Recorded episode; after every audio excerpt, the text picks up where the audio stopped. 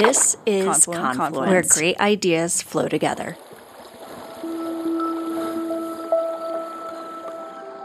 This is Confluence, where great ideas flow together, the podcast of the Graduate School of the University of Montana. I'm Ashby Kinch, Dean of the Graduate School. On Confluence, we travel down the tributaries of wisdom and beauty that enrich the soil of knowledge on our beautiful mountain campus.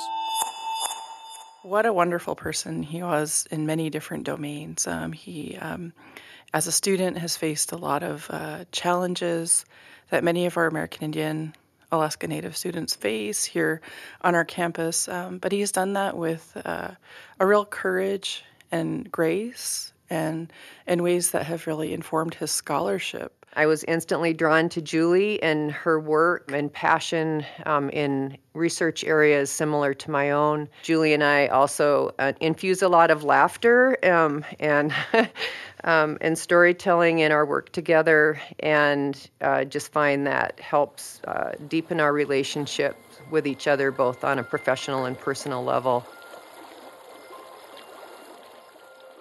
You just heard the voices of Annie Belcourt and Blakely Brown talking about their students, D'Shane Barnett and Julie Cahoon, recent graduates from UM's program in public health.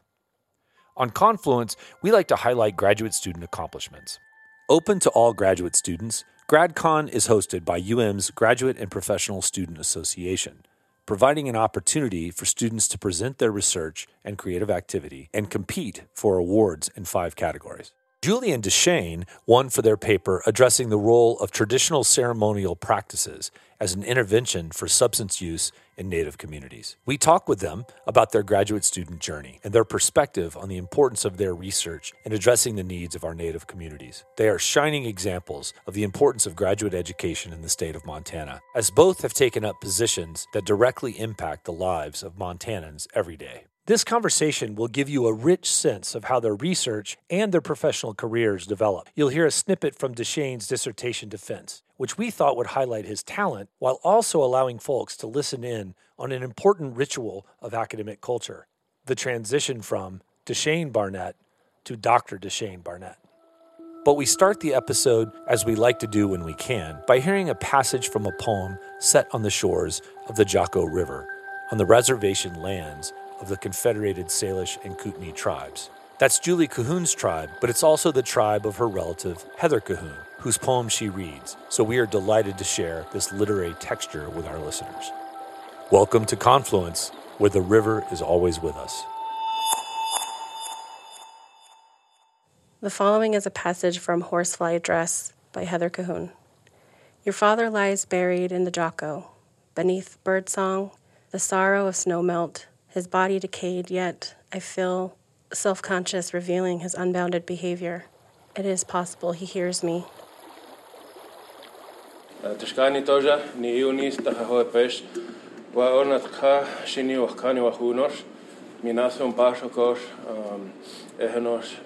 Nuetanos. Um, so, hello everybody. My name is D'Shane Barnett. Um, I'm Mandan and Arikara, which are two tribes from the Mandan, Hidatsa, and Arikara Nation of Fort Berthold, North Dakota.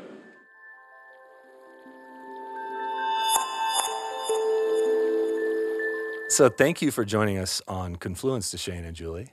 Yeah, yeah, thank you for having thank, us. Yeah, thanks. Glad to be here. So, you're here because we're celebrating the, the winners of this year's Best in Con for the GradCon. And um, y'all won in the category of humanities and social sciences oral presentation. I was there for the talk. It was really engaging. Um, congratulations, first of all. Thank you. Yeah. Have you done uh, the GradCon before or, or, been involved in other graduate conferences before? I, I have never, um, this was my first experience. Actually, it was like working with D'Shane has been my first major research project. So everything related to this project, um, before, during, and after is all new. So it's been really exciting. Fantastic. Was it a good learning experience for you, the research part especially? Yes, it was. I mean, I've done, I've dabbled in research, you know, for my my job, but nothing in. It's a very different type of research work, and this was definitely more academic. And it was a, a very different process that was really exciting, and I learned so much. So it was really, it was really cool to be a part of the process. And and so he kind of played a, mentor type role in this case, yes. kind of helping guide you through it. Yeah, absolutely. Um, the whole team really. So Blakely and and Jeff and and D'Shane. So each each week we met during our research teams, and, and we just had these really great conversations. And the discussions that we you know we're engaged with throughout has been just a really interesting perspective of being very thoughtful about the work that you're doing and you know just really trying to adhere to you know the indigenous framework that you know we're guiding our our efforts yeah, and let's dig into that because that's such a core part of this project. And D'Shane, maybe you can speak to this as well. But you know, wh- wh- who came up with, in this particular case, the idea to make sure we were focused on the Indigenous research framework, but also the cultural landscape using cultural practices as a, an intervention. In other words, not just doing the research according to IRM principles, but actually bringing the practices into the intervention. When I was applying for PhD programs, I had the opportunity to interview at a couple different schools and, and looking at um, there was a medical sociology PhD program, a, a couple public health PhD programs. When I mentioned Indigenous Research Methods, IRM, as part of my interview, at all of those other schools, I could just really see a, a, reaction of like, oh, I don't really know what to do with that. Mm. And even one of the programs that honestly would have been until the interview would have been my first choice. Mm. During the interview, the director of that program said, "Oh, that's great. I mean, you'll also have to use real research methods." Ooh, and I was like, "Okay, that's you just touched a button. Obviously, not a good fit." yeah my interview with the faculty at University of Montana for the PhD, when I mentioned indigenous research methods, was like night and day compared to that other. They were like, so on board with that, and they were like, "We think that not only is that really cool, but we want to see how we could maybe even take that a little further." And I think that the faculty here, so Blakely was our um, faculty uh, principal investigator, faculty PI on this program, and there was always that challenge to it's not just indigenous research methods, but it's critical indigenous research methods. And so it's how are we reflecting the voice, the role, the needs of the community, not just in determining the research question and the methods, but in every facet of this project. How is that being reflected? And that was an amazing experience. And so that part of it was kind of new for you to to have had had it be completely comprehensively in every level of the research be integrated as a principle. To not only have someone let me do that, but to have them support and encourage and yeah, that was a different experience than any other research project I've been on. Fantastic. One, that's uh, you know, at UM. It's something that, especially in the graduate school, we like to elevate. That this is a unique talent and culture uh, mesh, right, that we have here that, that frankly is unparalleled in the country. You know, there's only one or two regions in the country that can even come close. So we're very proud of it, and it's good to elevate it and lift it up. Um, so the paper addresses substance abuse which is you know a major concern across the state of Montana and many communities. I mean, you know, in other words, it's not just unique to the uh, Native communities, but it is a particularly large concern in Native communities. So the project kind of bridges how to address that that issue using cultural practices. Can you say a little bit more about why that was important and what you learned through the process of research? Yeah, absolutely. So, you know, integrating culture into any sort of prevention or treatment approach that involves you know indigenous communities is integral to the success of, of any such program. And oftentimes you'll see that culture is non-existent it's not even considered. And so it's really just focused on you know western based medicine practices which is not designed for uh, indigenous communities. And so there's often you know gridlock in terms of the effectiveness sometimes the effectiveness of those programs. And so this whole project is really starting to explore uh, how can we start to integrate that in a way that makes sense in a way that connects with people you know for indigenous communities? Yeah one thing re- really resonated for me personally when i was watching your presentation is the way that model also then has in other words it's in a way it's not just a health intervention. It's also amplifying all these other cultural models of language resuscitation culture resuscitation. In other words it's amplifying a community strength model, not just in health, right? But then saying there are these really positive health benefits for locating culture at the center of the intervention. I find that very inspiring because it that's a model that we probably ought to be looking at again in non-native communities, right? Yeah, I mean, because if you know, we think this is a culture-based approach, and so I mean, the term culture like that touches all of those elements. You know, it's talking about spiritual, it's talking about mental, it's talking about language, and so integrating culture into how you're working with individuals, whether that's for substance use, whether that's for intimate partner violence, whether it's for you know just general mental health you know, it, it really is going to touch the core of that individual based on their upbringing, based on their history. So it's it is really powerful. Yeah, yeah, and that's in the research world. You're often told that you know you need to uh, operationalize. You need to look at a particular relationship, a particular association. So we did that. But we know that this model is not designed just for substance use, that what we are doing is bringing the protective factor of our culture to address effects of historical trauma, which do include substance use, but also include violence, also include mental illness. And honestly, that approach is probably just as likely to be as effective for any one of those symptoms because that's not the problem. What we're doing with this uh, intervention is we're, we're aiming at the root problem, not the symptom, which is so different than Western medical science. Yeah, that's great. And I, and I think it also sort of hits on this other thing that we, this other aspect of graduate education that we really like to lift up. And both of your stories kind of are interesting this way interdisciplinarity you come from a business undergraduate degree, which I, I, think really interests me, like how you made that shift. And then you did sociology and public. So both of you are doing graduate degrees in a field other than the one you did your undergraduate. I mean, sociology and, and public health are a little bit more integrated, but but still, I, I, I kind of want to hear each of your stories about that, about what drew you to that particular kind of graduate work and how your undergraduate background in a totally different field might have informed it. Maybe start with you, Julie. Yeah, I was just thinking where to, how far back to go. mm-hmm.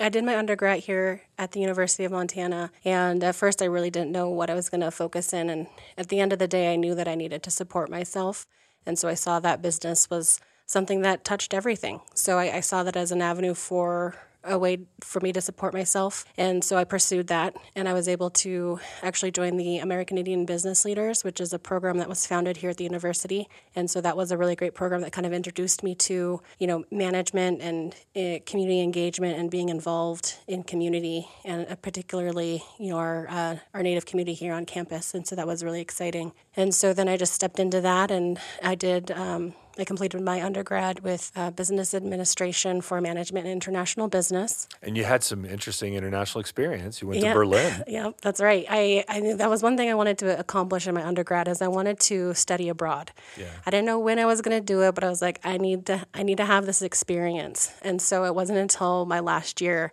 where I was like, okay, this is it. I have to go. I have to make this happen. So I worked with um, the department that coordinates the study abroad, and that was a really wonderful experience. And so I got to go to Berlin, Germany, because for my international degree, you had to have two years of foreign language. So I took German. So that was a really exciting experience, um, meeting international students. And actually, I'm still in you know, I still communicate with um, those that I met during that time. And it was a it was a short study abroad, but it was still like so powerful and impactful.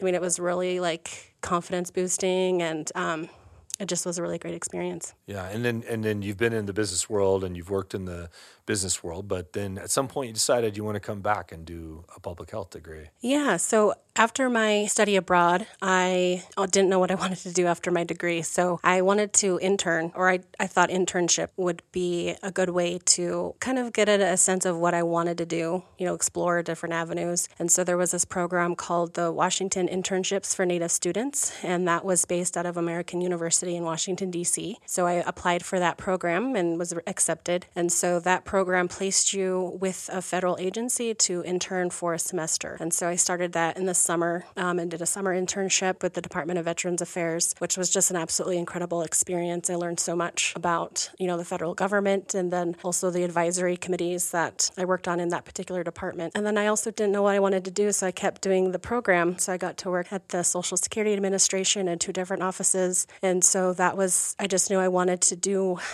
I wanted to stay in DC and I wanted to do more work related to Indigenous communities.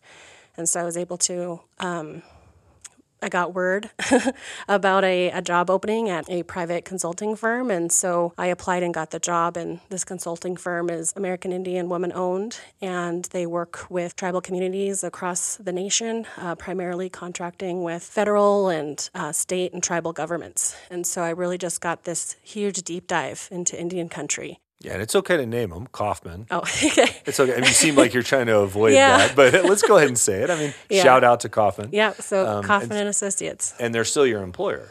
Yeah, so, So you've been able to maintain that kind of while pursuing this degree. Jo Ann Kauffman is the president, and uh, so I've been working with her and the team f- since 2014. And so after you know a few years, I mean, we you really just start to immerse yourself with the different communities that you're working with, and you're seeing a bridge between federal government work and how they're trying to engage with tribal communities. You see that there are glaring gaps and errors and miscommunications, and it's it's really frustrating. And so I just know that I want to help to mediate those types of relationships. And so I, I worked a lot at the federal level, and not I mean indirectly.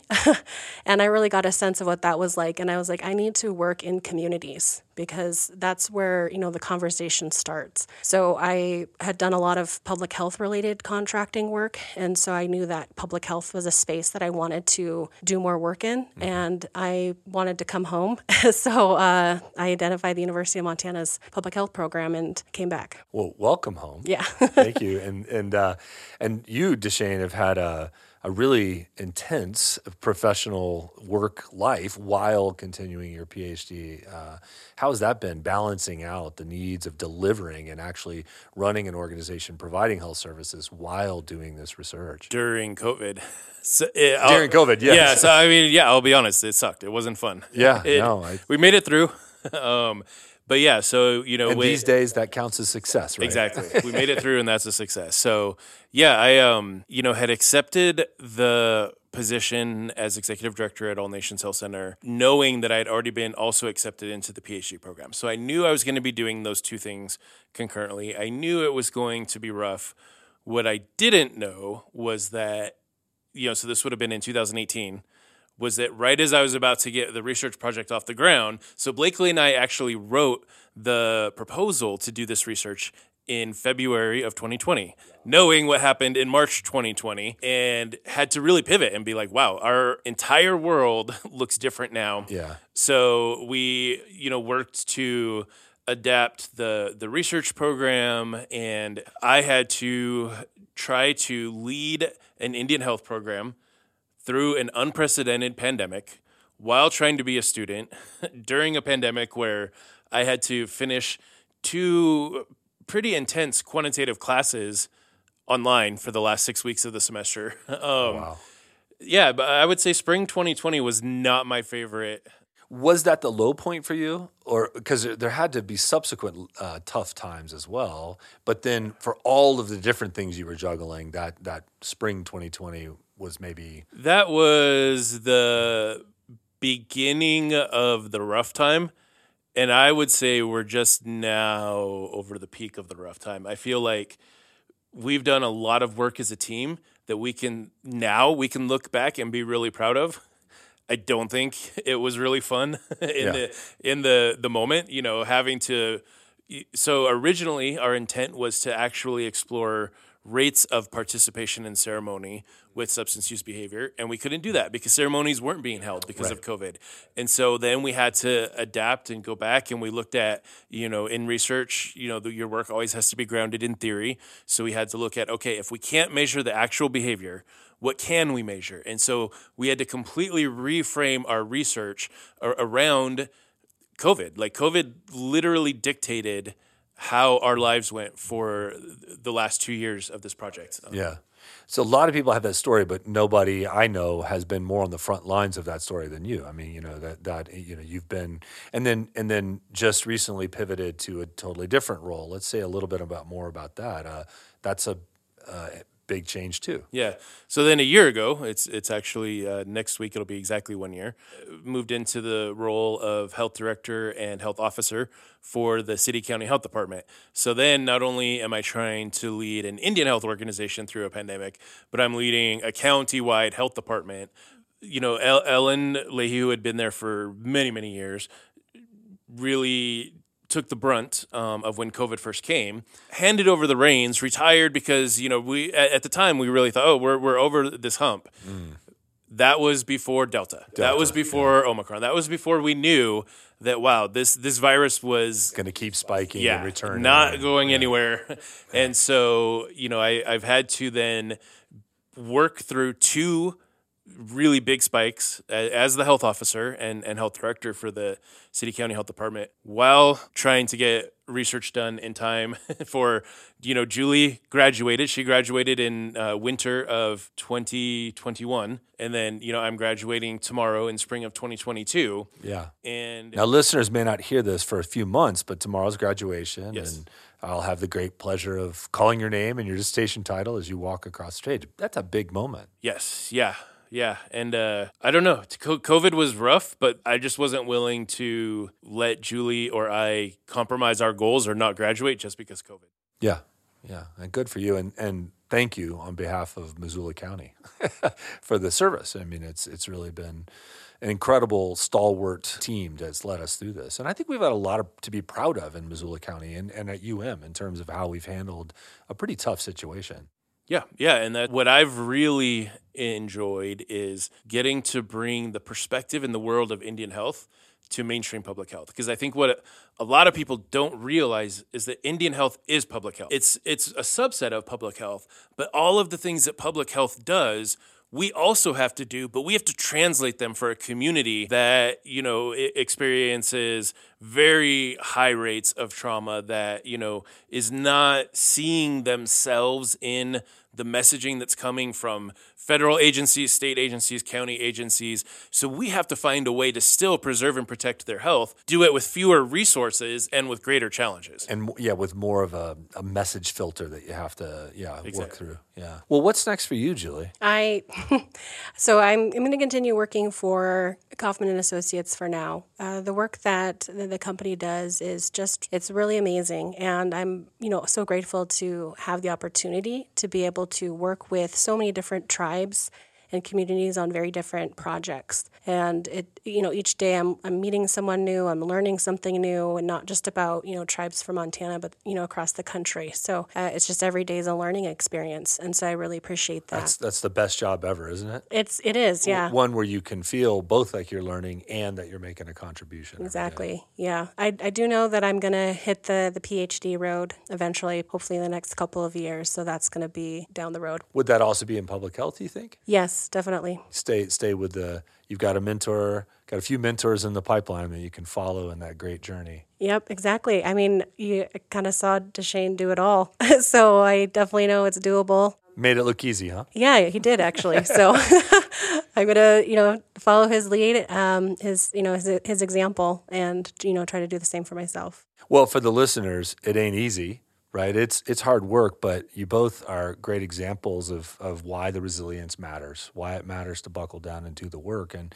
that's one of the things we really like to elevate on this podcast is resilience and and kind of demystifying the imposter syndrome. You know, all of us feel feel it. You know, even those of us who have, you know, got our PhDs 20 years ago, we still remember how hard it was to go into our first class. You know, you everyone feels like an imposter, right?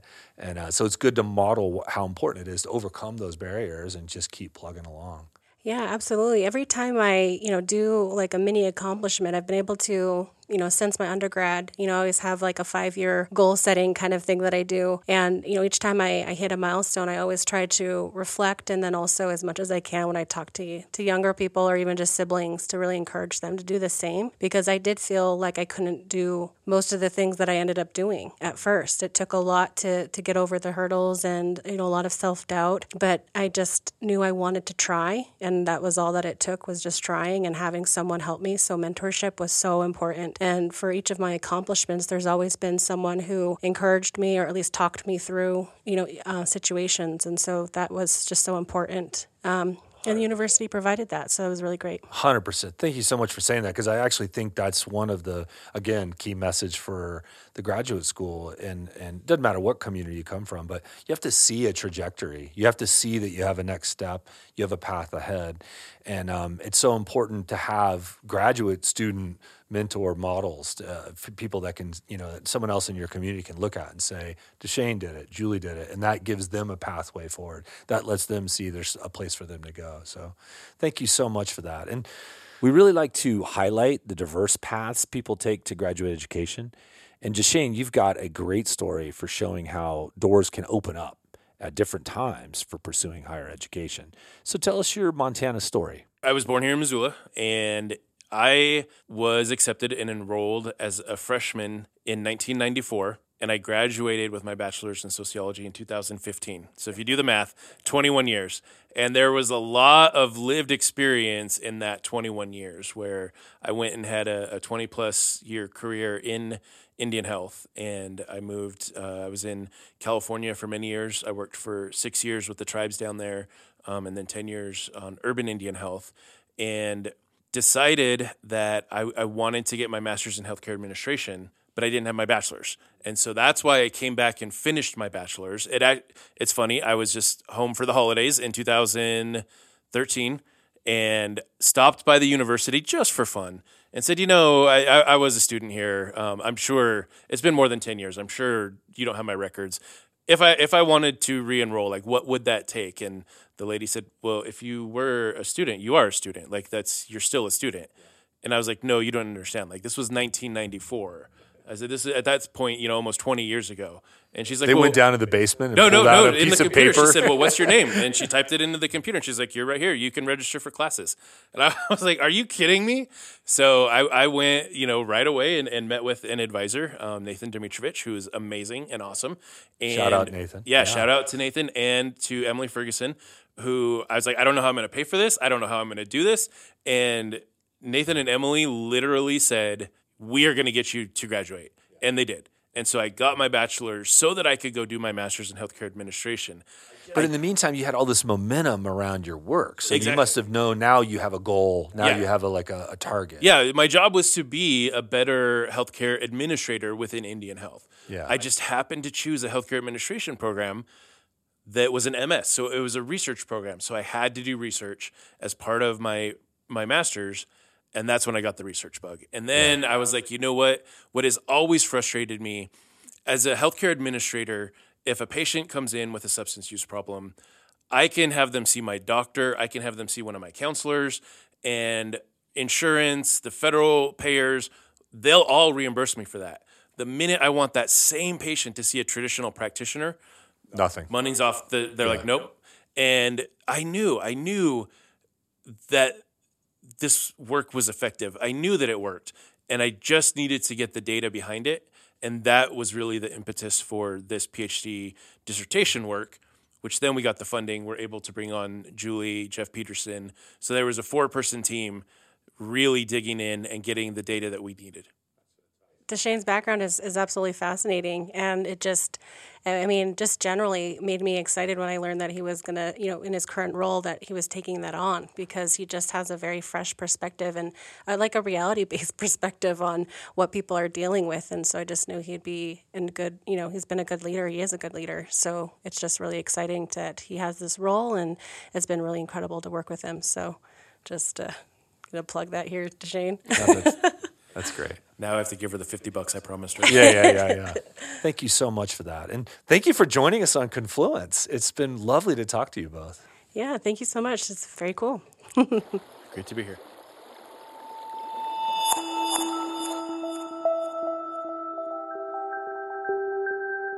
If you like what you've heard, you've got Kate Lloyd to thank. She's a student in our MFA program in media arts. Her deft ear and keen editing touch have created the sonic landscape through which you're floating.